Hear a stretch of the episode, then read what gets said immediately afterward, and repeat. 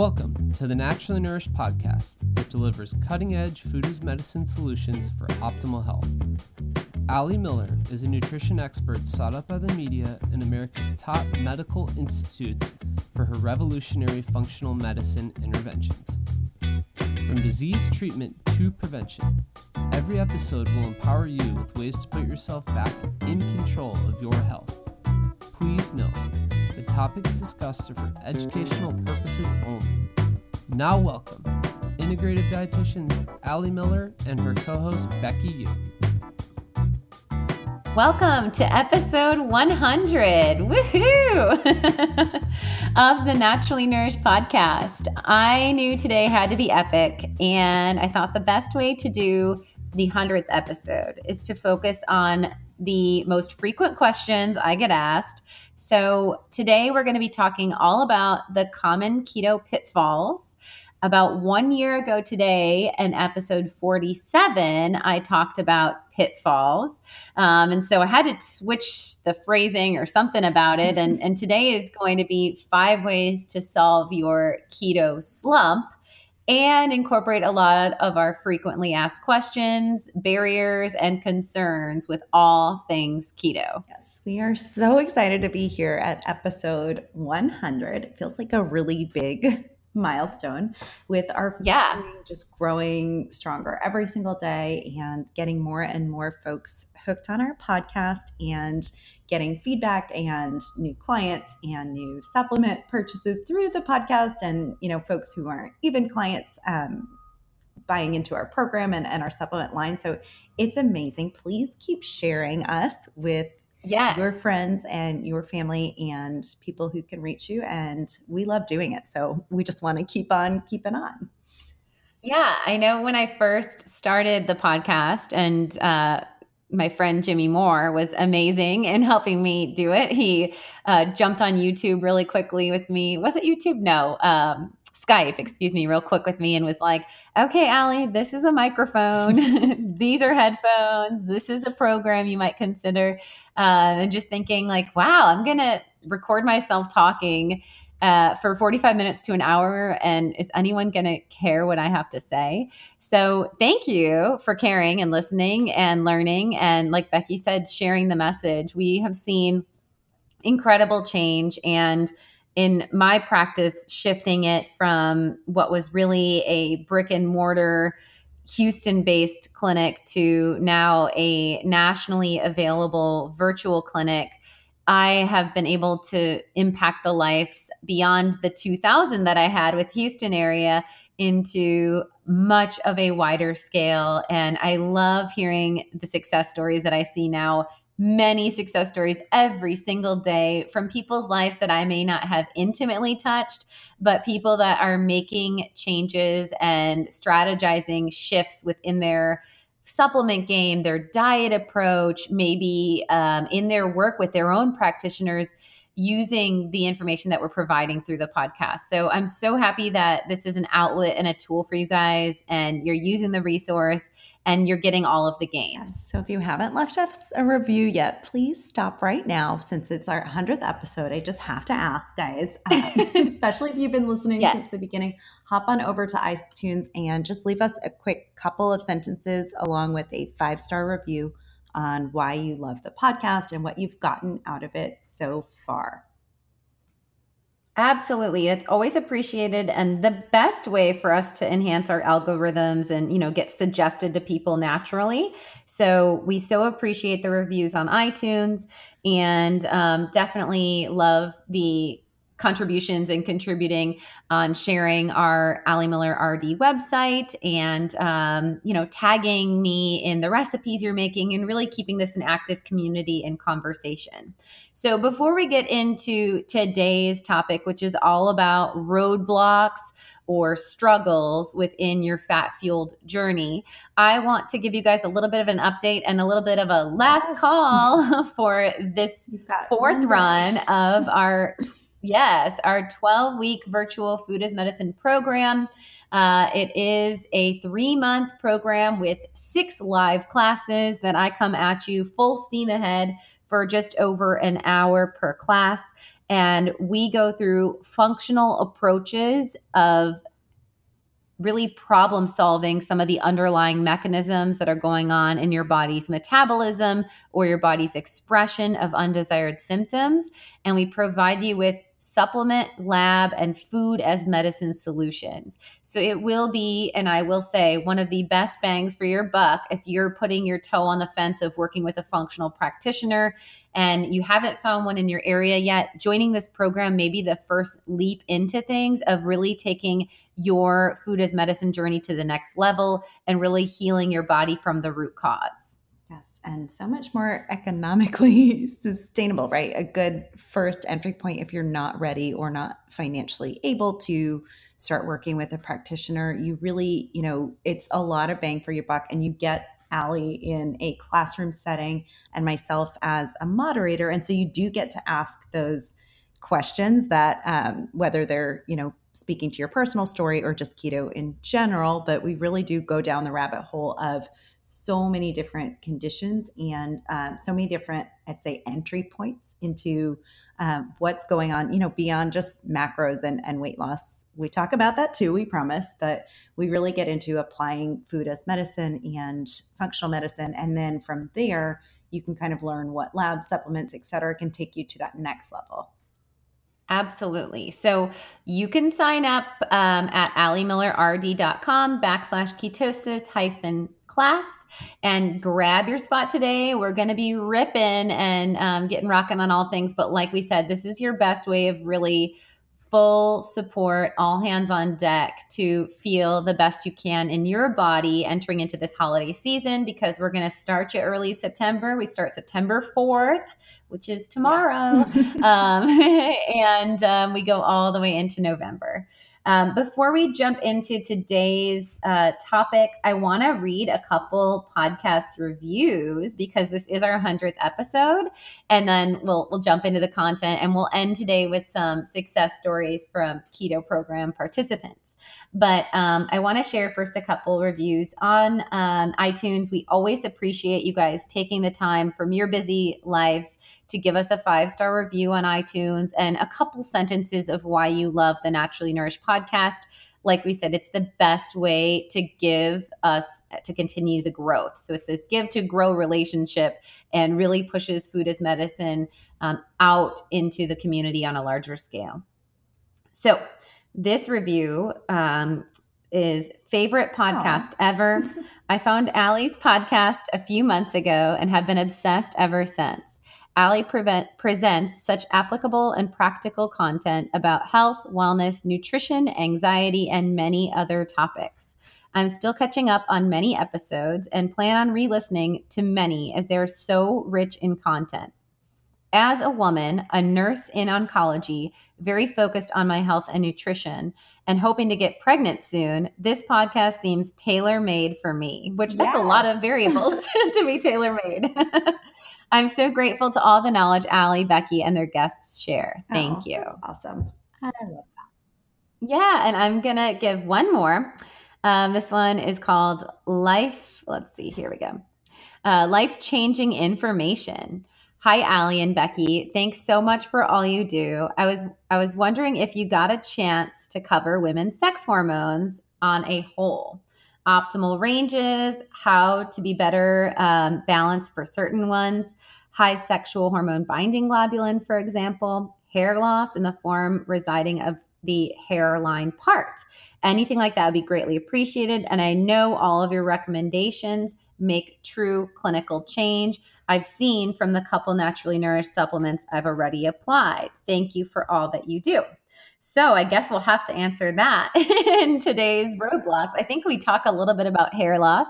So we'll make sure we address that further, and I will be sure to provide some solutions.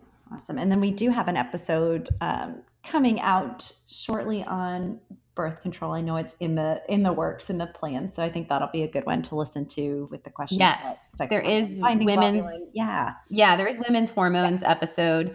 And then a bunch on PCOS, which are helpful as well in the 40s, somewhere in there.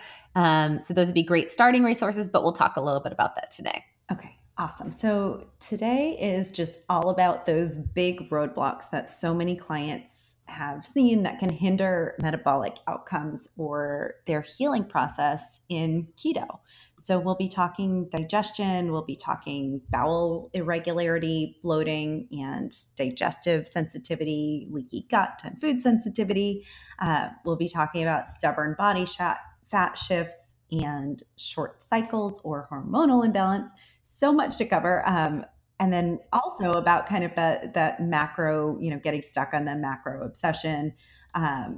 We're just full of aha moments today. So get ready for some big tips to help you reset, whether you're just starting out in keto and want to avoid some of these things, or if you've been doing it for 6 months to a year and not seeing the results you're looking to see. Yeah. So let's open with digestion, because I think that this is one of the biggest areas as a focused concern for clients on both ends of the spectrum, right? So I think it's always important. And what I always try to do is empower you guys with how something functions optimally so that we can then understand what part is dysfunctional, so we know what we're looking to address.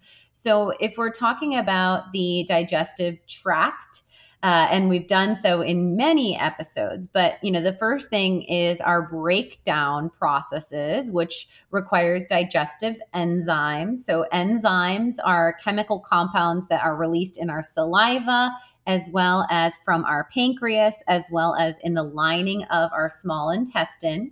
And these are secreted ideally in a parasympathetic mode or a rest and digest mode. And when we're under high stress, we tend to only get about a quarter of the amount of enzymes produced that we would get in an otherwise relaxed environment.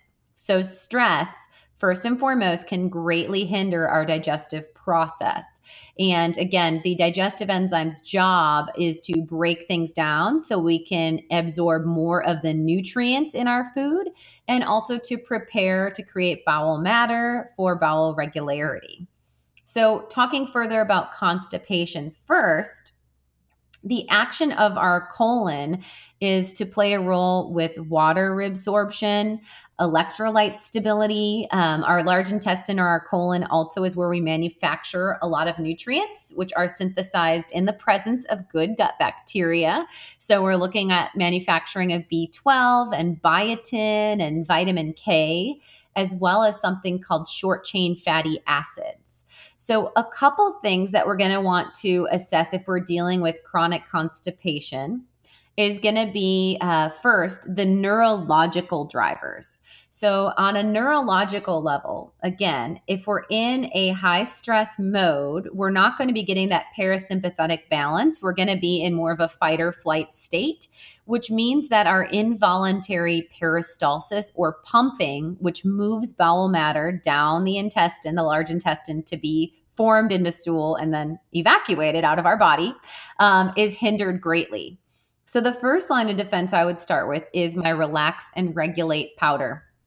Reason being that this is going to have magnesium bisglycinate, which is the most bioavailable form of magnesium.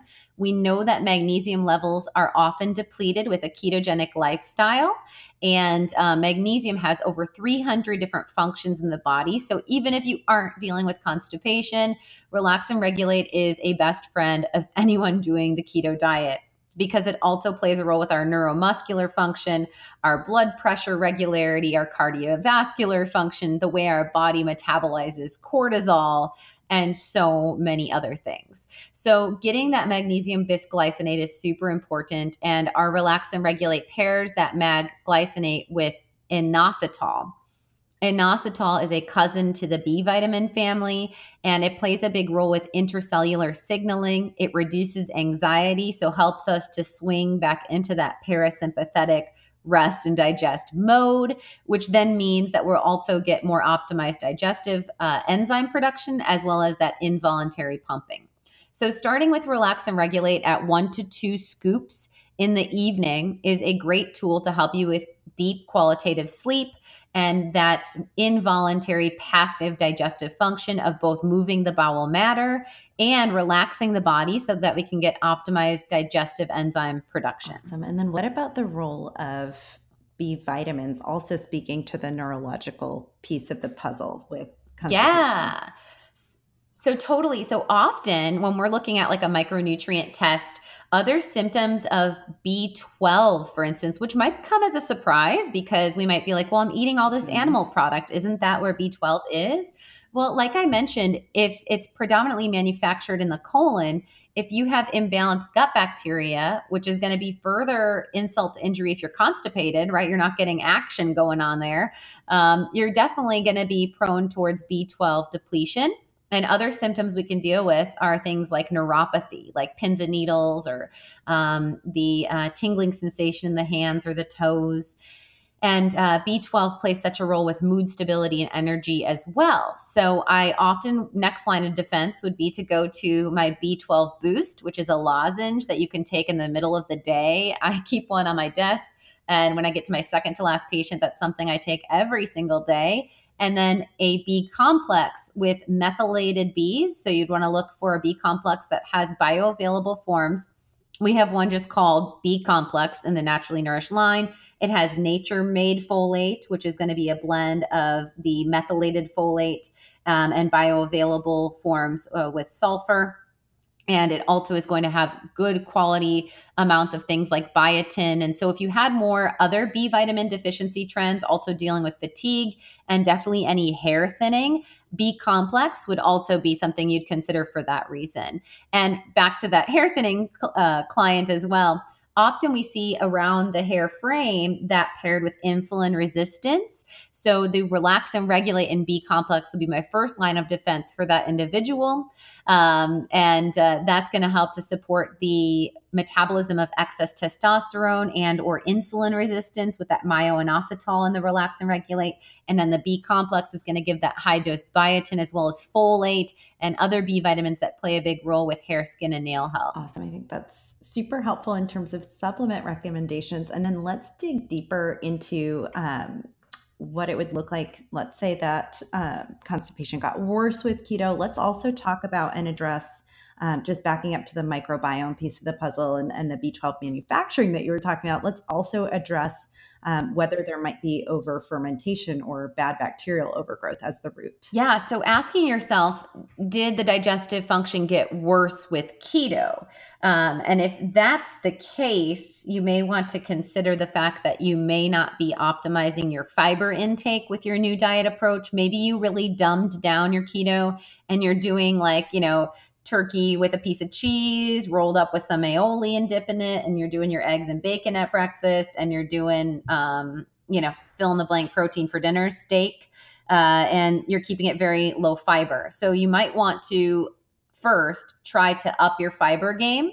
Playing with things like a chia pudding would be something fun that you can do to get high amounts of fiber.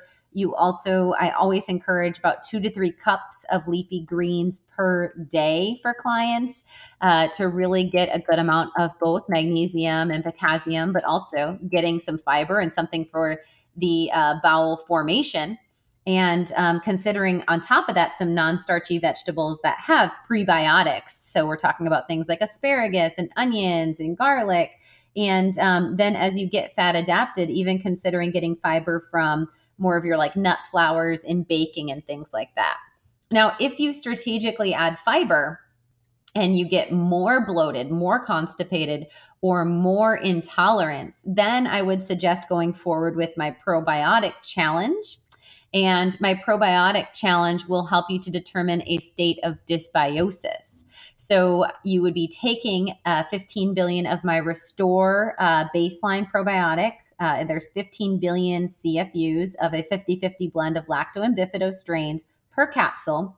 And I feel like we talk about this in so many episodes. And really, you guys, stool tests are $400+. And this is really, I think it's 36 something to get the baseline probiotic. I'm going to get you really awesome outcomes and information. And regardless of if you have a pass or a fail of the probiotic challenge, you then have direction of where to go with that data and can really get whole body outcomes. If you fail, as you increase the intake of your probiotics, you get more distension and bloating, more belching, more constipation, then we need to set you up for my 6-week Beat the Bloat Cleanse, and you'll do that Candida bundle and rock and roll. And we've been seeing amazing testimonials from people that are not active patients, but people that are listening to the podcast and doing that cleanse and seeing like life-changing outcomes. It's been phenomenal.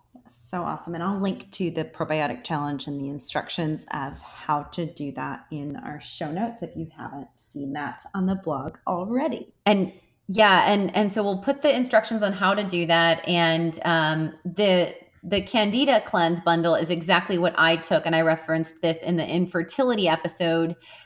Personally, that's what I did for my 6-week cleanse when I was reworking my endometriosis.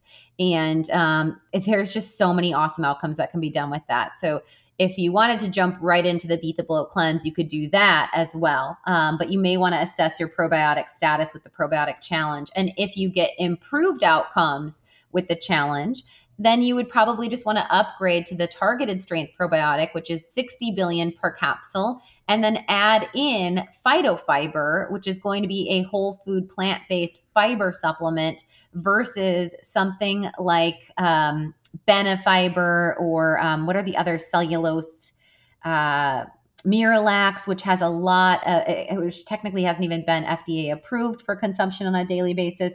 So, you know, pulling out any of those laxatives that are very processed and can have further electrolyte instability, adding the Phytofiber with a good quality probiotic and some of these neurological enhancers are probably going to be the better step for whole body health and repletion versus further depletion. Okay. Now, what about if we're on the other end of the spectrum? So constipation is no fun, but neither is having chronic loose stools or diarrhea.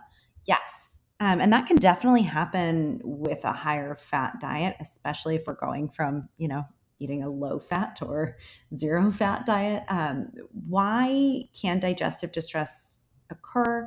And how does that interfere with your keto outcomes? So often, and this is a common question we get, is can you keto without a gallbladder, right? Because people are told after their gallbladder has been removed that they need to stay on a low-fat diet because, you know, the gallbladder as a storage tank for bile plays a big role in the process of emulsification or the absorption of fats.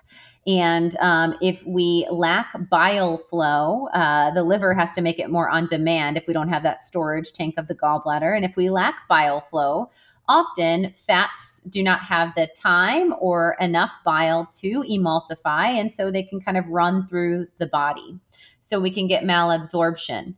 So absolutely, the answer is yes, you can do keto without a gallbladder. And someone with gallstones would actually see very favorable gallbladder preservation with a ketogenic diet if paired with digestive enzyme support. So my number one line of defense, which I even spoke to in the constipation example, is, you know, is the body making enough enzymes? And our Digestaid from the Naturally Nourished line has ox bile in it. So you're actually going to get bile along with some of those bitters and the enzyme called lipase, which helps us to absorb lipids. So this is really essential for every time food or fat is consumed for someone with who has had a cholecystectomy or gallbladder removal. And it would be a tool for someone as they transition into a keto diet if they were eating more of a standard American lower fat diet, and then can be pulsed as needed. I currently take the Digestaid enzyme one meal a day, typically my highest kind of hitting meal as far as calories and macros. And then anytime I dine out, because the Digestaid also protects against like gluten and dairy and cross-contamination. So the enzyme would be the first line of defense. Then I would go to that same Phytofiber actually for that individual. You could also try a probiotic challenge because you could have the loose stool from dysbiosis or yeast. But often the Phytofiber is going to help with binding. So give something for that reabsorption and slow down that fecal transit time, that rapidity. And then as far as how that can impact our keto, well, we won't be able to burn fat as fuel as rapidly if we're not able to use fat as fuel. And that can keep our blood sugar off. That can throw us off with our electrolytes even further and can create things like palpitations or hunger. So making sure we're absorbing those fats in the diet is really essential. And dietary strategy would be getting in bitters. So things like dandelion green, leafy greens in general, and getting things like radicchio cups that you're dipping, or endive leaves that you could be doing with olive tapenade, leafy bitter greens, considering apple cider vinegar as a liver flush that you could do a tablespoon of with an ounce of water as a shooter, and incorporating things like lemon juice. Acids and bitters are going to stimulate that bile flow. Yes. And what about like something like urban moonshine bitters or something like that to add to sparkling water maybe? Sure. I think that'd be a great thing as well. I'll link to them because that's a nice little trick, you know, if you're used to having like a cocktail in the evening and you're doing keto and trying to fast, it's a nice little trick in the evening or post meal. Yes, absolutely. Okay. So that's super helpful. And then another component of gut distress beyond just the bowels, what about leaky gut and just kind of generalized cramping or uneasiness when we go to a higher fat model? Okay. So if you did a probiotic challenge and a, biome reset, let's say you did the 6-week cleanse and you got some outcomes, but you're still dealing with tenderness in the belly. The difference that I generally think of is when the belly feels inflamed, and I mean like people know it's kind of like swollen, tenderness to touch, the bloating doesn't become extreme distension, but it just feels kind of chronically bloated. And for an individual that has experienced adrenal fatigue or has known adrenal fatigue, then we're probably more in the world of leaky gut. And this tends to be bloating that's more water mediated based on inflammation in the body. And a lot of this has to, again, be compounded with an adrenal fatigue case because when the adrenals are depleted, this often reduces our base cortisol levels, and cortisol itself is very anti-inflammatory. So we start to have more susceptibility to inflammation. For an individual that's under high stress, they tend to get depletion of glutamine, and glutamine is one of the amino acids that really helps to build our gut lining. So we start to get actual gut damage there. And we see this mediated by markers like LPS and secretory IgA. We'll see secretory IgA just totally plummet in times of chronic stress or anxiety. And that drives leaky gut and more food susceptibility to gut damages that are structural or immunological inflammatory mediator impact. And so the difference that we kind of think about is we can reduce the antigens or the basically compounds of the food particles as a concept, or we can be very strategic with it.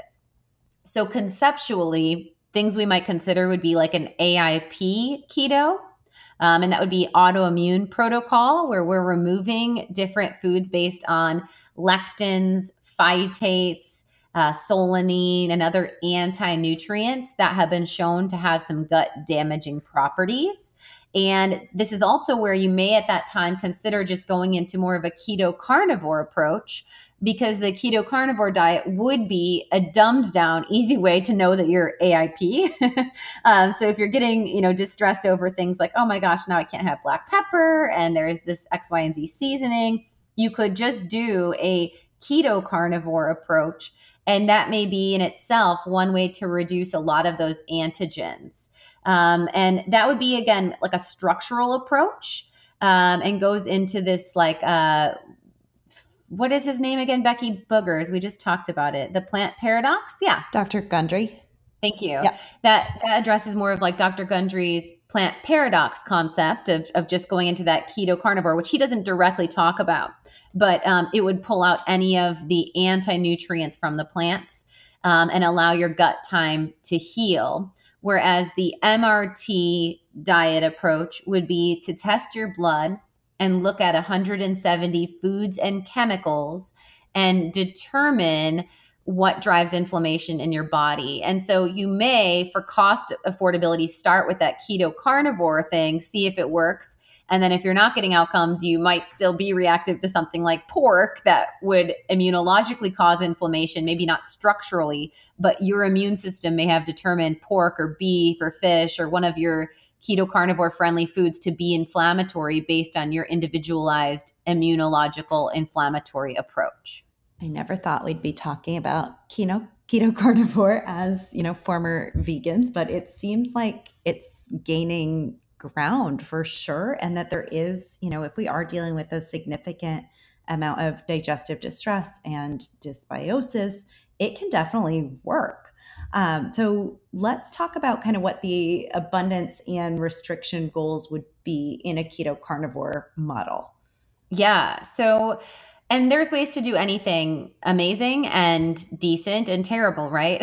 Sure. So you guys know how I feel about the benefit of plant-based antioxidants. And the idea, though, is for someone that has gut distress, chronic bloating, and severe leaky gut, we'd want to remove anything that can further cause abrasion or gut damage. We really want, if you think of truly like an open wound inside out, you don't want to throw fiberglass into that. You don't want to throw things that are going to create abrasion. And so this idea of having fattier cuts of meats, and I would definitely encourage wild fish as well and wild shellfish.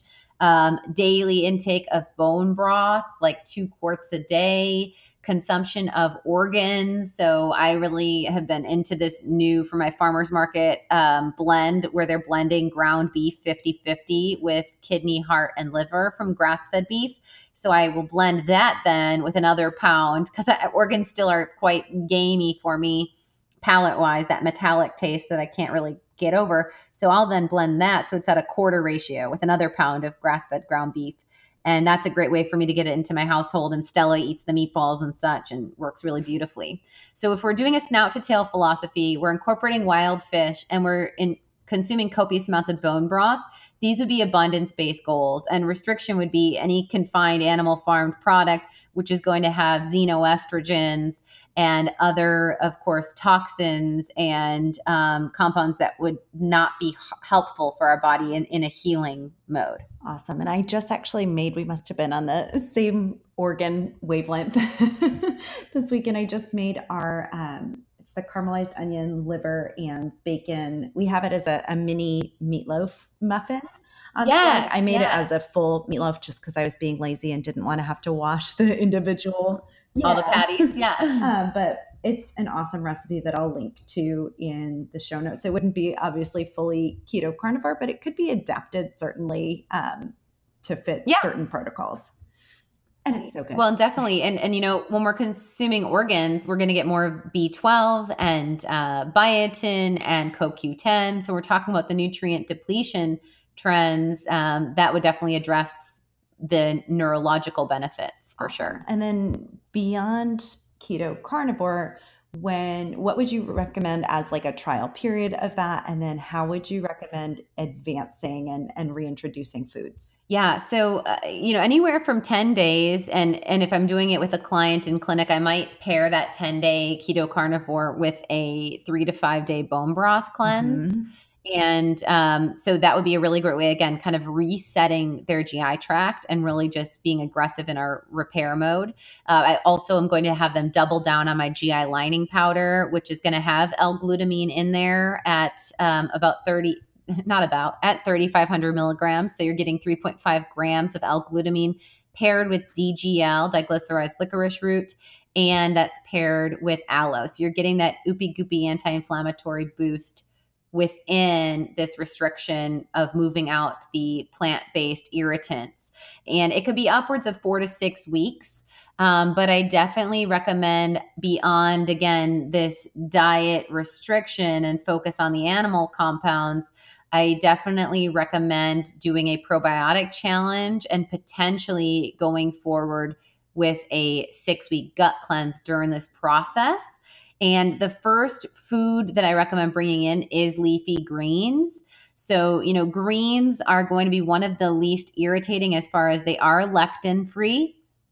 And then they are not highly fermentable. So they're also friendly in like a FODMAP diet. Getting a variety of greens like your mesclun, your kohlrabi, your red lettuce, your endive, your butter lettuce.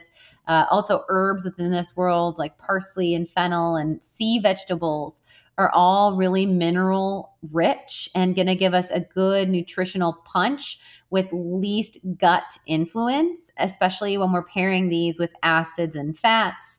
I do keep avocado oil and olive oil in the whole time as well, as supporters, in addition to like tallow and lard and things like that. So we'd bring in greens somewhere starting around like week 3 if we're doing like a 6-week challenge to see how those are tolerated. Then from there, for someone that wants to stay keto tight, we would go to cruciferous vegetables, which are lectin-free but have FODMAPs. So we're talking like broccoli, cauliflower, Brussels sprouts. Now, these foods, if you get bloating, distension, or GI distress, the fermentable fiber is likely what's going on, and that's someone that definitely needs to do a beat the bloat candida bundle and take those supplements as recommended to plow their gut biome. And then they could retest at week 3 into their cleanse how they tolerate those foods. And that's a good testament of fermentable fibers. But definitely adding those in as the next line of defense for the sulfur-containing amino acids and phyto compounds would be a big supporter for our system. Awesome. And then what would you add in after that? Maybe avocado or yeah. Yeah. So avocado also would be in that world of being a FODMAP, right? So it is higher fermentable. So you could, if you don't tolerate the cruciferous, you might try avocado next before you fully write off and say you have SIBO. So you might try avocado next. If you have intolerance to avocado as well, then that's likely you've got to jump into that cleanse. Otherwise, it could be the fact that those cruciferous vegetables are high sulfur, so they can be more gaseous. So you might take a double enzyme with those foods, especially as your system had gone on a lower amount of fibers. You're going to need to teach it again to create more of those hemicellulases and cellulases and those enzymes that break down the dense fibers of vegetables and plant-based compounds. So definitely enzymes are a big part of this reintroduction. Avocado may be tolerated better than the cruciferous, so you could play either or. And then, like I said, olive oil, avocado oil, I keep in the whole way through. Olive oil, I just see the benefit of all of the polyphenols. It's support for vitamin K, vitamin E, mineral stability, and just good fatty acid. I find it to be a great superfood and a balance to get fat distribution beyond the saturated fats that you're getting in the fattier cuts of meats and in your lard and such. And then coconut oil as well. And again, if you're getting intolerance, you might do one of these foods a week and really assess. And if you're really in the mucky mud, that's where you need to just run right away into that MRT test and get the data, because I've seen all too often people with GI distress deal with intolerance to beef or to coconut oil or to avocado. And this is where they could be really running their head up against a wall. Yeah. So let's talk about that as a kind of pro and con of doing this elimination diet. And what about supplemental support? You mentioned the GI lining for leaky gut. Yeah. Yeah. So, again, this idea of keto carnivore or AIP keto is really structural in its nature. So we're looking at removing the anti-nutrients. There still are inflammatory mechanisms based on our immunological system. And for those of you that definitely have autoimmune disease or aren't getting outcomes and you're 3 to 5 weeks into AIP keto or keto carnivore, that's where then I would say you got to do the MRT test, because this is actually going to look at the inflammatory drivers based on food and chemical compound and help us to strategize, even with your already restriction of maybe 5 foods, what works best for your system, and also alleviate, I think, some of the anxiety, which is helpful as far as what things we'd want to drive with as reintroducing. Because I've also seen people highly reactive to maybe head lettuce or spinach, and then they might right away, when they start to bring in their first vegetable, if they're doing mixed greens and they see intolerance, they might think, oh my gosh, my gut isn't healed, I need to do another cleanse. And that whole while they're maybe over sterilizing their biome. So, it's really good to have that individualized approach if you can afford the panel, and you can purchase that on our website at alimillerrd.com under my clinic tab. There's advanced labs, and you can get the MRT test as either package A with a quick 15-minute review or becoming a patient with a 75-minute review. So definitely food for thought if you've been doing these changes and you're still not getting outcomes. And the biggest support, I'd say, on a supplemental level, we have a inflammatory gut bundle that we use for all clients with ulcerative colitis, Crohn's, and inflammatory bowel disease, or severe leaky gut. And it incorporates our targeted strength probiotic, which is the heavy hitter, the 60 billion colony-forming units per day. And that is taken one at bed. It incorporates our GI lining support powder, that powder that we take to really coat and soothe and protect the gut lining, and our super turmeric, which has a lot of beneficial research that we see on anti-inflammatory support for the small and large intestine. And the turmeric itself is antimicrobial and has some antifungal properties, so can also help to keep the biome bacteria in balance. Awesome. And on that note, you can kind of both proactively with the GI lining, coat the gut lining and start to heal some of the damage done while you're also working to abide by a protocol, be it MRT or KetoCarnivore or another form of an elimination diet. And I know you often say it's an insurance policy, but it's not a permission slip. So it's also the GI lining is a tool that we could use, you know, when we're eating out of our own direct control, whether we're at a family member's house or out to dinner, we might double down on that. Or if there's been kind of a higher intake of alcohol, which can, you know, wreak havoc on the gut, as well as sugar. Absolutely. And so anything that's a gut irritant, maybe someone is on a prescription NSAID after a surgery, like they've had a knee replacement or something, right? And so they're on a painkiller. And we know the impact of NSAID, like prescription ibuprofen or naproxen sodium or whatever that is. Anyone that's on a gut damaging drug, I guess we could consider birth control in that, but that's more of a constant versus something that's pulsed.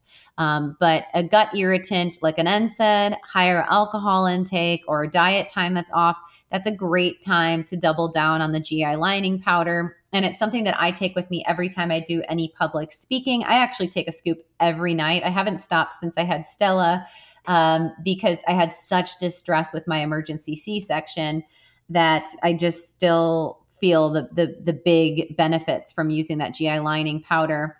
But I will double down or dose a little bit higher, 2 scoops, if I'm doing public speaking or a weekend where I'm really on, let's say, because I know the research with my writing of the anti-anxiety diet that emotional and mental stress, especially in the form of like presentation and public speaking, literally can drill holes in your gut. So you can see a depletion of secretory IgA, which makes the immune system more on guard and more hyperreactive.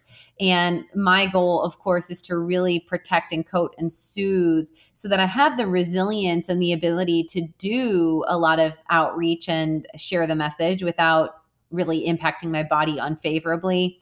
And, you know, also with speaking and lecturing and all that comes often a lot of like, you know, VIP social hours or happy hours or celebratory dinners and things like that. So I think, you know, being one up on the alcohol intake helps as well too. Setting yourself up to be resilient for sure.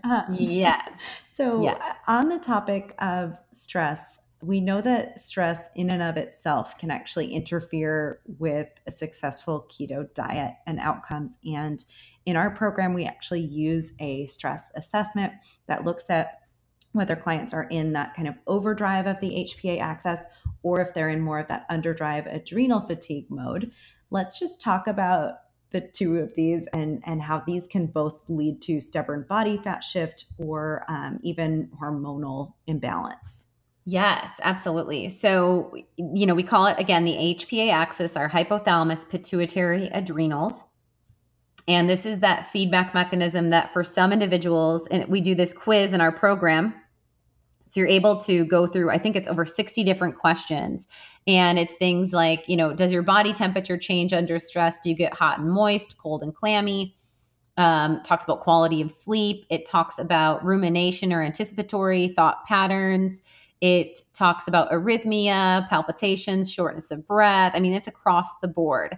And so it will give us an output of whether if we're in overdrive or stressed and wired mode, we're going to be having, generally speaking, a high output of cortisol and epinephrine or adrenaline, if you will. And we can have suppressed expression of our regulatory function in the body, which means that we might have suppressed thyroid function, which would slow down our metabolism. We might have suppressed sexual hormone function, which could throw off our cycle. And we know that cortisol levels themselves, when in an excess mode, break down protein for sugar. So we actually can start to see catabolism or breakdown of our lean body mass, which will lower our metabolic rate and also will increase our blood sugar levels, which can truly itself kick us out of ketosis. So if we're in that reactive chronic stress, high cortisol output, that will have an impact on our blood sugar levels. It will have an impact on muscle wasting, a drop in our metabolism, and it also is going to increase our visceral fat, which is the fat that is most dangerous, closest to our organs, the type of fat that actually increases insulin resistance and raises inflammatory signals. You could stop right there. That's huge, right? I mean, stress eats your muscles, guys. That's amazing. Yeah. I mean, right. And it drills holes in your gut. Remember that part? And then there's the impact on appetite and cravings, which is totally non-debatable. So when we're under chronic stress, even regardless of cortisol, I would say this one rings true. So even for people that are in the stressed and tired, not the stressed and wired mode, they're still going to get an impact on appetite and cravings. And that often leads us going for unsustainable solutions. And this is where we might do too much of the non-caloric sweeteners or fall off the wagon. And then that can lead obviously to interfering with our keto outcomes. But the biggest thing that we see with stress is that independent, so there's the cortisol mechanisms, but independent, there's a process called gluconeogenesis, where our liver in an overdrive HPA axis mode or overstimulation is going to dump sugar into the bloodstream. And that in its sense can interfere with our keto. And then stress over long term can also suppress our thyroid, our overall adrenals, and our sexual hormones. Can lead to a ton of other conditions as well, certainly. And yes. Just kind of curb our keto progress for sure is something we see all the time. Yeah. And, I just think it's not talked about enough. And the dance that I think is really important. So, when we're talking about HPA axis imbalance, it can be on both ends of the, again, stressed and wired and stressed and tired. So nervous anxiety can be seen in actually both. Like if you think of stressed and tired, if you're like driving a car across country on a road trip and you're so tired but you can't fall asleep, we can actually see even insomnia and that nervous energy in adrenal fatigue mode. So it is really helpful to have some clinical tool to guide whether you're in an over or an under output, because some of the symptoms can overlap. But we can see things beyond mood stability to things like cognitive function, memory, brain fog. We can see impact on our digestion. As I mentioned, that cortisol, if it's too low, will drive us towards more leaky gut function. And then on an inflammatory level, of course, as well, because cortisol has some natural antihistamine and anti-inflammatory effects. So definitely something that I find to be an Achilles heel, hence drawing and writing the anti-anxiety diet. But we really incorporate this in our 12-week Virtual Food as Medicine Keto class, because I find that often it's that type A client that is so tight on their macros, they're tracking everything, they're literally doing everything to perfection. And that's what's keeping them in this HPA axis imbalance. And their over-obsession is interfering with their progress and outcomes. And that's a hard conversation that we have with clients every single day. I know I do for sure. Yeah. Oh, for sure. And so, some of the ways that we work foundationally with this, as far as supplement intervention. So there's lifestyle change. Like I often say, if you're someone with adrenal fatigue, I am going to want to first likely give you some adrenal support. So we're talking about glandular compound that is going to both work on getting your cortisol levels back to a base, as well as supporting your DHEA levels, because DHEA, remember, can be a limiting agent of why you may not be able to produce ketones. So DHEA is also made by the adrenals. We had an awesome conversation with with Stephen Chernisky on DHEA, the Fountain of Youth, in the early 90s, right? Wasn't that a couple episodes back? Yeah, I'll link to it in the show notes. I don't remember exactly what episode, but he's got some pretty mind-blowing research and has been talking about this stuff for years and years and years, probably longer than we've been around. And so, you know, when I'm trying to support you listeners with access to supplement formulas that work, what I've done is I've created two bundles for this HPA excess world, or this adrenal output of excess or depletion. So there's a bundle called Adrenal Rehab, which is for those of us that are more of the stressed and tired. And that includes that glandular compound, adrenal support, which is going to help with cortisol regulation and DHEA. It also has adaptogen boost, which is going to have a blend of our rhodiola, our cordyceps, and Panax ginseng, which is very tonifying for our thyroid. It helps us with stress resilience, and it helps us to rebound from stress-induced fatigue so that we're not wringing out the minuscule amount of juice in those adrenal glands. So we're both rebounding the adrenals with the support, and then using the adaptogen to help us to be more resilient to stress demand. And then the Calm and Clear formula, which is Becky and my best friend, it's really a pendulum swing. Yeah, that's one of the great foundational tools that has adaptogens and nervines, so herbs that work to help with adapting to stress as well as calming us down, and then providing us with L-theanine, which helps with our alpha brainwaves, which is seen during concentration, focus, meditation, our brain levels when we're in deep REM cycle of sleep. And also that formula has a B complex in there. So there is a bundle called Adrenal Rehab, and there's a bundle called Stress Manager. Both of them have the adaptogen boost and Calm and Clear. The variance is that for the stressed and tired, we're giving you that adrenal support. For the stressed and wired, we're giving you the GABA Calm Chew in there. And that's a really inhibitory compound for more of those acute times of need of high stress demand. And we always get the question, what if I'm both? What if I'm stressed and tired some of the time? And what if I'm stressed and wired? So we always look for kind of what folks resonate with the most, or they get the highest scoring on our assessment. And then you may pulse in the GABA as a tool, which I think you and I both tend to do that with more public speaking events. I know you use it a lot with Stella's yoga classes and things like that, just to get into like mommy mode and feeling a little bit less hyper vigilant or intense on the way I perceive things. And I had someone just message yesterday, oh my gosh, your GABA Calm came in. I took 2 chews and I had the best experience at Target ever. I was like, that really resonates with me because I get it. And she's like, I have 3 boys and I enjoyed my first trip to Target ever with them. Like, thank you. And so it is, it's one, and I've talked when I was on Vanessa's episode, I've gotten a couple questions on that. So I'll just kind of break it down a little further. Yes, you know, for those of us that are in a state of high anxiety, we may be needing GABA Calm on a daily basis for about like a 3-month reset, especially as we focus on rebalancing our gut microbiome, because again, your gut bacteria makes GABA and serotonin. So you might add in a good quality probiotic supplement, or ensure you're at least getting 1 probiotic rich food per day as you're using that GABA for 3 months with the Calm and Clear and adaptogen boost. And if you're in a state of adrenal fatigue, you would also need that adrenal support tablet. But after about 3 months of consistent use of GABA Calm, you should be able to use that as a pulse as needed. You might reduce from 4 a day to 2 a day, but really it should be used like in transitional times, maybe one that's not needed over the weekend, whereas other foundational formulas like the adaptogens, the adrenal support, and the Calm and Clear would be used daily.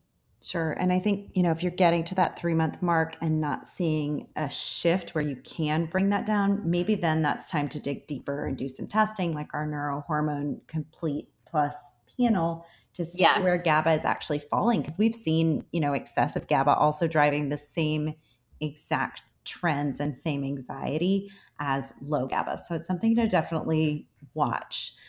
For sure. I think that's a good point to make. Absolutely. Okay. And then let's talk a little bit about belly fat and stress. So belly fat can be driven from stress alone, in that it's greatly related to cortisol and how we're storing our belly fat. How do we metabolize or reduce that excessive cortisol without suppressing the adrenal glands? What's the dance there? Yeah, it is a tango for sure. And, one of the things we can see when we're going into tight keto is we can get higher expression of metabolized cortisol that was once stored in our body fat, just like we can get an expression of estrogen in the body that was metabolized in those adipocytes. So our fat cells are like hormone storage tanks, right? And so when we burn fat as fuel, we often do get upregulation of their metabolic byproducts, which can lead to cortisol dominance or estrogen dominance. So first line of defense there is when we're looking at targeting belly fat, and if we're not getting outcomes, focusing on detox and vitamin C.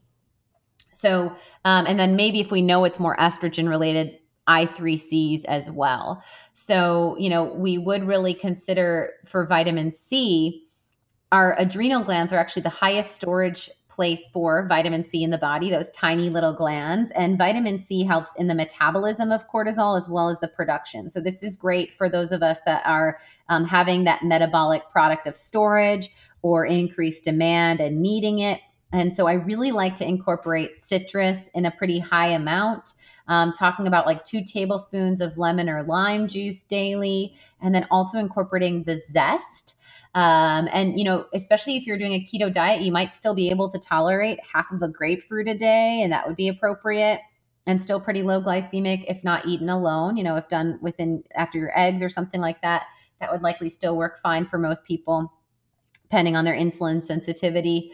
And zest though, like orange zest is fabulous. And this is a really great way to get a high amount of those bioflavonoids and vitamin C. And then you may even consider like a 2 to 3 gram vitamin C dosage as a supplement tool to get you above that belly fat slump and start to see some metabolic change.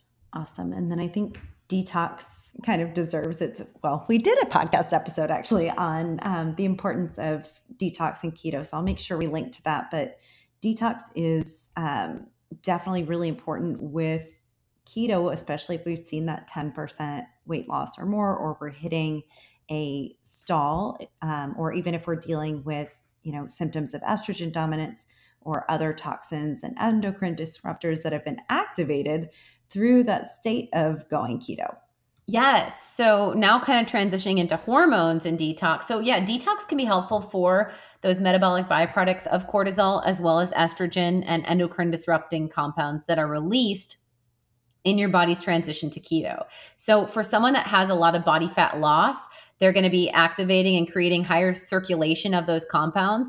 Or though, I will say, even for women, especially when we're talking about like breakthrough bleeding, shifts in their menstrual cycles, this can happen often when we are going into a tighter keto approach. I've had women that have been menopausal and we're working to heal their adrenals, and they're going into deeper keto because now they're actually making ketones in their blood because their DHEA has rebounded. And all of a sudden they like haven't cycled in 1.5 years and they have a cycle. And so this happens often. And these could be women that have like maybe 5 to 10 pounds of weight loss, to go still. So it's like that, like just little minuscule shift. And this will happen though, because when the body produces higher amounts of ketones, and especially if we're eating a higher fat keto-based diet, we're going to increase estrogenic expression. And so this can have an impact of either high estrogen levels or low estrogen levels, because it really depends on going down deeper the rabbit hole into things like genetics. Like if this person is a COMT, this is a genetic variant beyond MTHFR, okay? And COMT plays a role with how we metabolize estrogen. So for someone that is COMT, and they're doing this change, they're going to get a buildup of estrogen in their body, right? For someone that is a fast COMT or has no SNP, they're going to be metabolizing that estrogen out of their body at a rapid level. And so they may then see a shorter cycle and breakthrough bleeding, like a female that's bleeding at 22 days versus 28 days. So that genetic metabolic factor is going to play a role of if you express excess or deficient estrogen, as well as kind of your starting point of where you were at hormonally pre-keto. But the big thing to really make sense of is There are hormone regulating influences in your body fat. I highly recommend a baseline defense of doing the 10-day reset, restore, renew detox as a great way to kind of ensure we're encapsulating and removing any of those chemical endocrine disrupting compounds. And then using symptoms and feedback with your cycle of whether you need to support the estrogen drops or support the estrogen detox from the excess. And is that where carb cycling might come into play? Yeah, for sure. So I mean, so if you're dropping low estrogen, like let's say you're a perimenopausal woman and you're getting really bad hot flashes all of a sudden and vaginal dryness, and you're not dealing with breast tenderness. Breast tenderness we think of as estrogen dominance, right? So the lows of estrogen would be big flashing, potential mood impacts and sleep impacts. That individual might do well after they've done the detox packs for at least 10 days. They may do well with actually using some phytoestrogen compounds like flaxseed, right? So they might need those lignans, which are going to support those drops of their E2 because they released their estradiol by the body fat burn. They've now detoxed it out, and now they're very low base estrogen. So we want to work to balance them out with maybe some food-based compounds. The other individual, and that individual that's low might need some hormone reset or support. So definitely, I mean, estrogen levels, generally speaking, drop at ovulation, and progesterone starts to peak at that time. I generally tend to trend the carb cycling more with progesterone shifts in the body. And so, you know, this progesterone is supposed to peak about 4 to 5 days post ovulation. And that's when I usually bring in the leptin carb cycling timing. And personally, that's where I carb cycle around days like 19 and 20 or so, because that's that 4 to 5 days post ovulation. And the progesterone continues ideally to peak at that time. And leptin plays a big role with that progesterone production. So there is a kind of timestamp in that post-ovulatory carb cycling around day 21 or so in a 28-day cycling woman to keep the cycle a full length of 28 days, which is optimal. But if someone's low estrogen, they may also consider incorporating some of those phytoestrogens to help to support as well. And if they're high estrogen, dealing with breast tenderness and dealing with belly fat that's stubborn, they might bring in something like DIM, diindolmethionine, and eat higher amounts of cruciferous vegetables. So like cauliflower, Brussels sprouts, broccoli sprouts, these are all going to help to continue to support that detox, and taking the ultimate detox for a couple months will help to support that process as well to carry out the excess estrogen. Awesome. So kind of hitting both ends of the spectrum there. So estrogen dominance would be seen with the body fat metabolism, and that in itself can cause breakthrough bleeding or early cycles and the stubborn belly fat. And then on the other hand, there's the folks who would need to clear estrogen more efficiently and need the support. Yeah. And then the progesterone piece of the puzzle, I generally, again, tie that to leptin. And so if you are someone that maybe you are ovulating, but you're having an earlier cycle, it might be because your progesterone didn't peak at days 20, 21. And so that's where you might try next cycle, carb cycling around that time. In the evening is best. And that's where we see leptin levels increase in research in the evening. And, going somewhere between 2 to 3 carb choices at about day 21 and 22 or 19 and 20, somewhere within that sweet spot for you. And then you may also consider carb cycling during ovulation or the first couple of days of your cycle as another reset point. Yes. And doing the carb cycling and making it strategic around your cycle can also help with the just stress of our hormone shifts. So there's that, more stress or more demand on the body during those times of, high hormone turnover and things like that. And that goes into, when we're talking about like FSH and LH, so our follicular stimulating hormone and our luteinizing hormones and the role of them in fertility and cycle regulation. And we know that often under high chronic stress, those ratios get thrown off. And so another kind of food for thought thing to consider. And we do see that this, again, spontaneous menstrual cycles or breakthrough driven by excess FSH, as well as, again, imbalanced relationships with estrogen or progesterone and leptin. So giving that leptin in those times can be very supportive. Awesome. And then what about other tools for stress support if the stress itself is maybe driving the hormonal shifts? Maybe CBD, throwing that into the mix? Yeah. I think that's a great thing to consider for sure. And so bringing that, ensuring that you're getting ample sleep, and that's where CBD and or Relax and Regulate can be great tools. And so getting at least 7 hours of sleep in the evening, really important for hormone health and balance. Considering reducing your caffeine intake, huge component there. So I know you mamas might be tired, but get going with your adaptogen boost and adrenal support to help your body foundationally, because if you're just doing caffeine, that's going to overdrive your epinephrine, which is going to make you anxious, worried, and fatigued. So that's where if I do caffeine, which I do about a cup a day, I like to add CBD oil to that. And so that allows me that immune and inflammatory modulating benefit, also preventing that kind of crash and burn impact of caffeine on its own. And then I, of course, always add fat to my coffees as well. Yeah, I'll link to your lavender cold brew CBD latte because it's super yummy. I do mine with peppermint personally.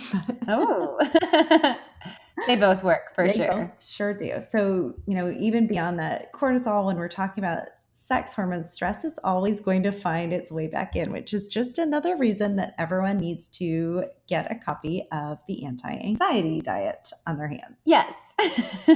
Duh, for sure. All right. So our last hack here, let's talk about mastering macros. We left it for last, I think, because we don't want to drive that macro-based obsession. And as you guys can see, it's often not the first place we look when something is going wrong in keto or not working right. So we talked about this number obsession in episode 47, but let's hone in a little bit on fat. Yeah. So I think that's a great one. And if we're not chasing ketones, we're chasing results. We're not chasing macros or a report card. We're chasing sustainability and real food first, and then how our body metabolizes it. So actually I've gotten a lot of hits on social media from people asking about an article Maria Emmerich just put out, and it's Why Keto Can Be Dangerous is the title of it. And obviously, I mean, she's like a keto queen. So it's a leading buzzworthy title, but it talks about demonization of fat fasts and really chasing percentages of fats as minimums. And it talks about this guy who ate 90% fat for 1 week to see the effects it had on his body. And he had lost 70 pounds in a 3-year window of doing, more of a balanced keto approach. But when he did 90% fat, and I do want to say his 90% fat had a very high amount of grams of fat. And I'll tell you in a moment what that is. I have to look it up. But I'll let Becky tap dance for a second and look it up. But his triglycerides doing 90% fat went from 118 to 1,201. And that was just in a 1 week. Now, again, we've talked to you guys about how lipids will make dynamic shifts when you make dynamic diet change. So testing in 1 week, I would assume, we would have to look clinically, but I would assume that those values from 1201 would come back down. Maybe not, so maybe it'd be an elevation from 118 to 350. I think that's an extreme shift that happened in his liver with that metabolic change, because he didn't have an unfavorable change with A1C or C-reactive protein. But when he did go back to a quote unquote balanced keto diet, his triglycerides were turned down to 85. So it was really to show that high stress can stress the liver. And again, high anything can stress the body. And so the argument was against doing a fat fast. I do know from people and working with people that have been keto. When I started my virtual program. And when I was doing my ketogenic program for the last 5 years in the Naturally Nourished Clinic, we were working with a lot of people that this was a new thing. Maybe they had done Atkins or some other form of low carb, but keto was new. So it was like mind-blowing for them to add fat to their diet at the levels we were recommending. Now that keto is getting more widespread, and I'm getting some of you listeners from other keto communities that have been doing this type of diet, my mind is blown of the misinformation out there that you can eat as much fat as you want. As long as you're making ketones, you should be losing weight, because that's not the case. Nope. You know what I'm saying? Do you get that? Have you heard that from people? Or oh, yeah. Yeah, yeah. I thought that, macros didn't, or I thought that calories didn't matter if I'm eating the right macros. And it's like, no, fat is still incredibly nutritionally dense. And back to that, like, deep freezer of your own body fat concept, you're not going to reach into that deep freezer if you're eating a cup of coconut oil every day. Right. And I mean, I've had people that are doing an entire pack of bacon a day, and 8 to 12 eggs a day. And, just excess. Eating in excess is distressing to the body. I think that needs to be very clear. So we're not looking to eat in excess in any way, shape, or form. Now, with that being said, again, I like to do often a fat fast when I'm teaching people how to fast.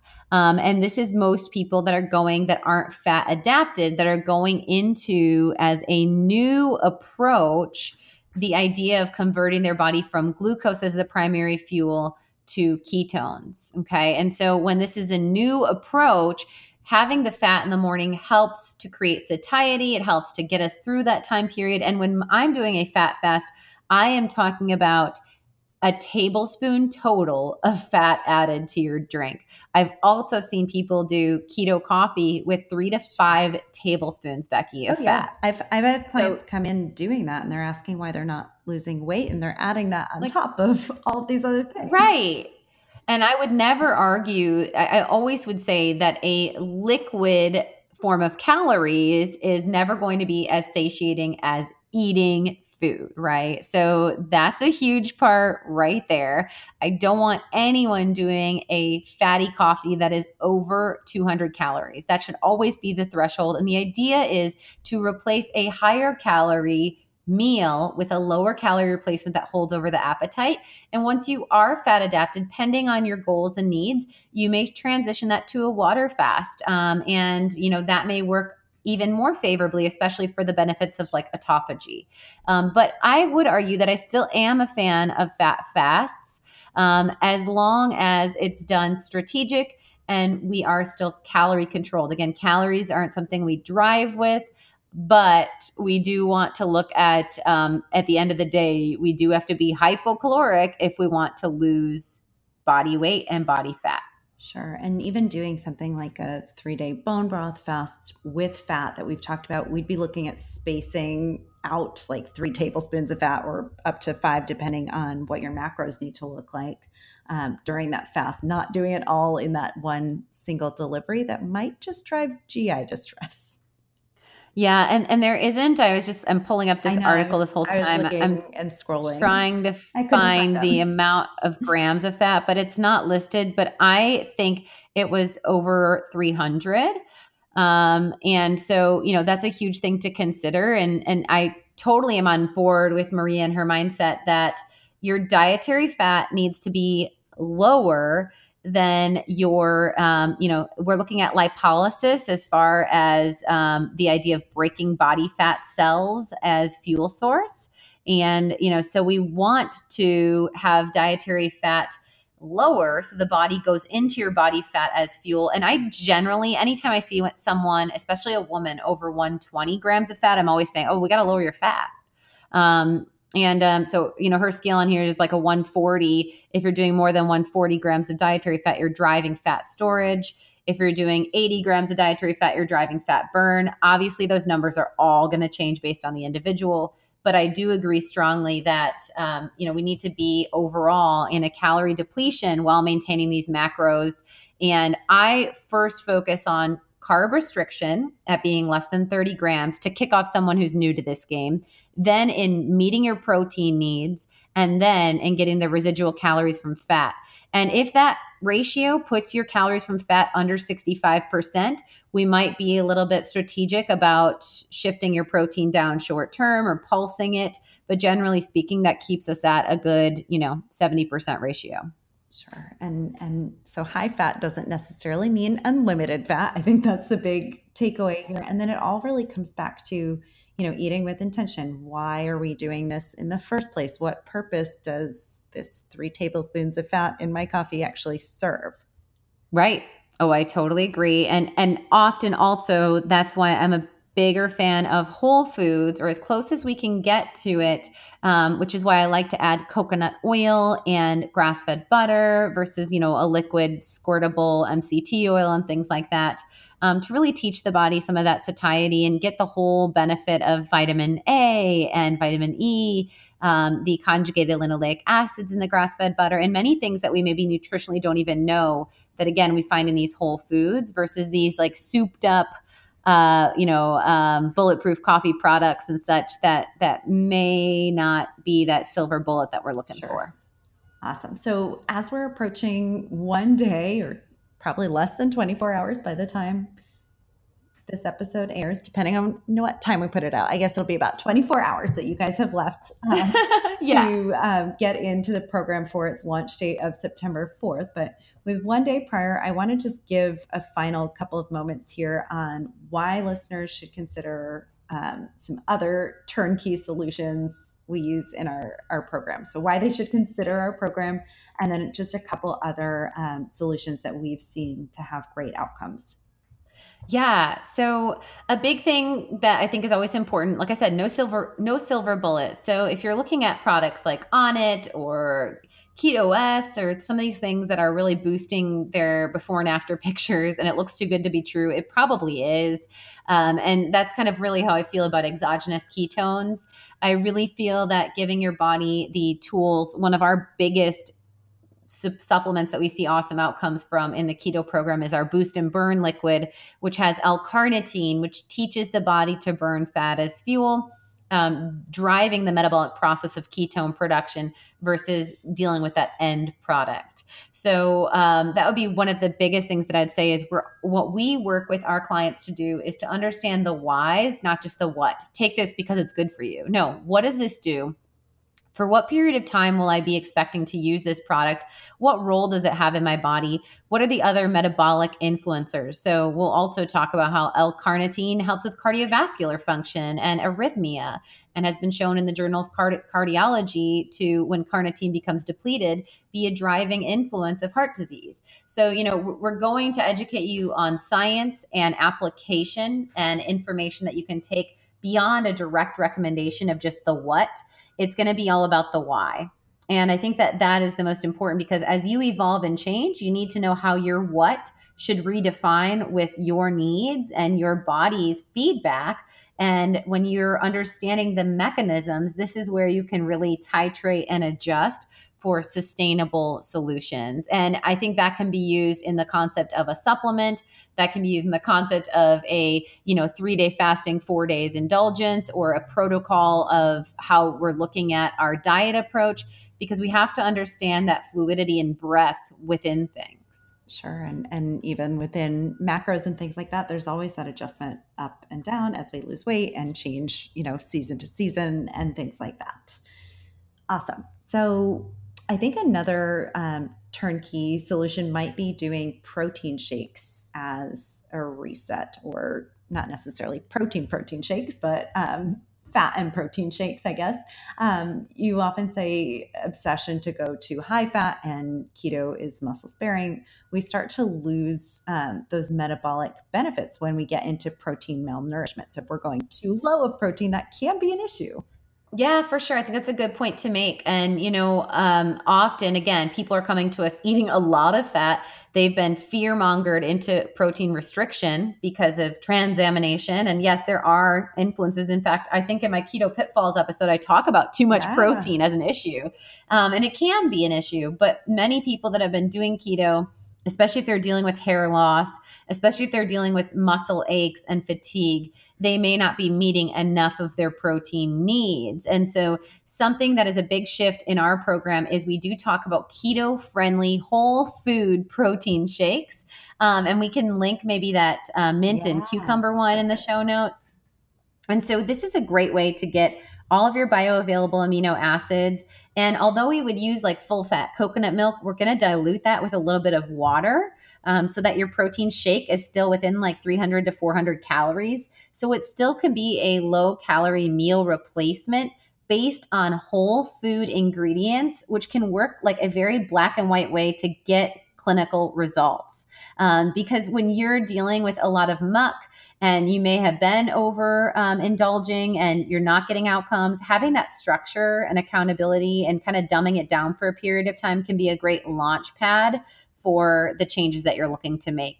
So again, we want to be mindful on the therapeutics and the macro distribution, but we cannot overlook calorie density in this type of a program either. We still have to be mindful that we need that catabolism and that breakdown with the hypocaloric approach. Yes, so it's not about getting the good report card or the stamp of approval on your macros. Of your macro pie, your pie chart. All right, and then I think another surprising one is seeing fatty acid deficiency and inflammation when we're in keto. Why would that be happening? So I see this all the time. When I run a micronutrient test, which looks at 35 vitamins, minerals, and antioxidants, many of my keto people have a functional deficient oleic acid. Yes, it could be that they're in a mode of active weight loss and that their body is burning fat as fuel, but they're taking in, generally speaking, a good amount of fat. And so one thought process is, like we talked earlier, enzymes. You know, maybe they need that digestaid, and so they need the ox bile and the lipase to absorb the fats in their diet. So that's totally something to consider. But something else to consider is that, you know, our cell membranes are these bilipid membranes. And if we're coming from a lifespan or at least the last decade or whatnot of eating crappy industrialized fats, then that means that our cell membranes are built from garbage fats. So they have a lot of these polyunsaturated compounds that are probably oxidized and suboptimal. They could also be carried in there with toxic compounds. And so working with a good quality omega-3 like EPA, DHA extra, you always want to look for in your omega-3 at least 800 milligrams of EPA. So ours provides that in 2 capsules. So that would be a first starting point for essential fatty acid deficiency, which one of the symptoms we see with fatty acid deficiency is body temperature dysregulation, memory issues, brain fog. We can definitely see neurological impact as well. So cognitive as well as actual nerve impulse and such. And then, you know, you may consider beyond an omega-3 supplement, actually working on the inflammation to help to reset further with like our super turmeric or our inflammazyme. The difference there, the super turmeric is going to have turmeric in its bioavailable form with turmeric oil, which helps to deliver it more into those membranes for use. And then the inflammazyme also has proteolytic enzymes, which basically works for tissue inflammation. So for someone with like uterine fibroids or hormone imbalance or infertility, they'd go inflammazyme first. Or someone that's an athlete that has a lot of tissue damage and breakdown, they'd go for inflammazyme first with that omega-3 over the super turmeric. Awesome. And yeah, sometimes the best way to mellow out inflammation is to really honor that rest and digest mode or just not overstimulate with food. So beyond the consideration that we talked about before of keto carnivore and gut reset, we also are using a 16-8 model for clients, generally speaking, in terms of fasting to support that autophagy or that cellular reset. So changing out some of those junky parts as we're doing this kind of like oil change from the industrialized oils to, you know, the healthier fats that we're promoting in this program. You can also bring the fasting in to accelerate that.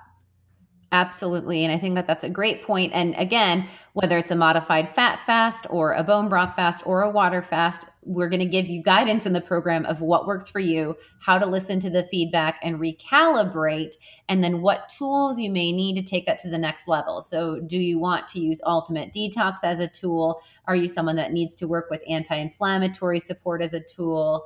And what are your hindering barriers and how can we help you to navigate those waters? Awesome. So our program really does provide a ton of resources beyond all the things and the hacks that we gave you guys from today. And what I love is that every time we do this class, there's just more layers of the onion that we're kind of unfolding, more connections that folks who are repeating the program. We have a ton of people who did our first program and are still signed up through this one because the information changes, they get something new every time. And we really get into that individualized approach for that aha moment and connection. Absolutely. So let's just share before we go a couple more or a couple of testimonials from folks who've done our virtual keto program. Okay. So I have one from Terry. She says, I was finally successful in losing weight. The older I get, age 56, the harder it is, and I have gradually gained weight since pre and post menopause. Keto is an easy way to live, and this program worked for me after many failed attempts. I can see doing keto now as a way of life and really appreciated both Ali and Becky's support. And Terry is at age 56, feeling awesome and down there 13 stubborn pounds, 10 she was looking to really get off, and 3 bonus. Oh, that's awesome. I love it. And then let me read this one from Shannon. So Shannon says, I learned so much about the ketosis process, and I am applying the knowledge that I'm applying to everyday life for myself and my family. I have been able to maintain a nice lean body and steady energy level. The intestinal discomfort, bloating, and lack of energy I had before the keto class are no longer part of my life. I feel 100% better. Additionally, the way Ali explains the whys and hows of body chemistry, I completely understand the keto process, which is how I'm able to continue the keto way of life because I understand the why. Ali's blog, podcast, Instagram, and Facebook page are also a great support. Awesome. And I'll do one more and then we'll let y'all go. The ketosis class was an excellent experience, very informative, and the recipe and snack ideas are delicious. Using the supplements has increased my energy and resolved all of my digestive issues. I definitely notice a difference in my mood and digestion when I don't take my Naturally Nourished supplements, and the results are crystal clear. So awesome. Yes. And I think all of this goes back to that idea again, that doctrine creates disconnect. And so our whole idea within this program, and we're so excited for you all listening to join us, is so that you can really reset how your body feels and really work with us as your guides in this program to roll out what is and is not working and where you need to recalibrate, and allow a little bit of a pendulum swing, if you will, on all ends of the spectrum.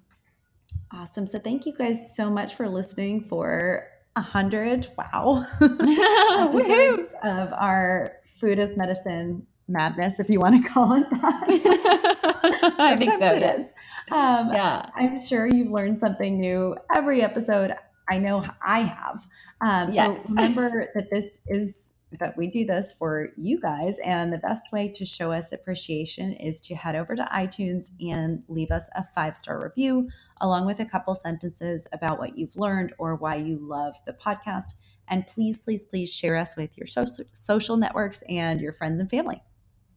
Absolutely. And if you're intrigued at all, please join us in this 4th round of our virtual 12-week Food as Medicine Ketosis class, and or check out my shop tab where you can get going on your own 6-week Beat the Bloat cleanse. Take that probiotic challenge, which is available on the blog if you just search the term probiotic challenge. Check out those adrenal bundles.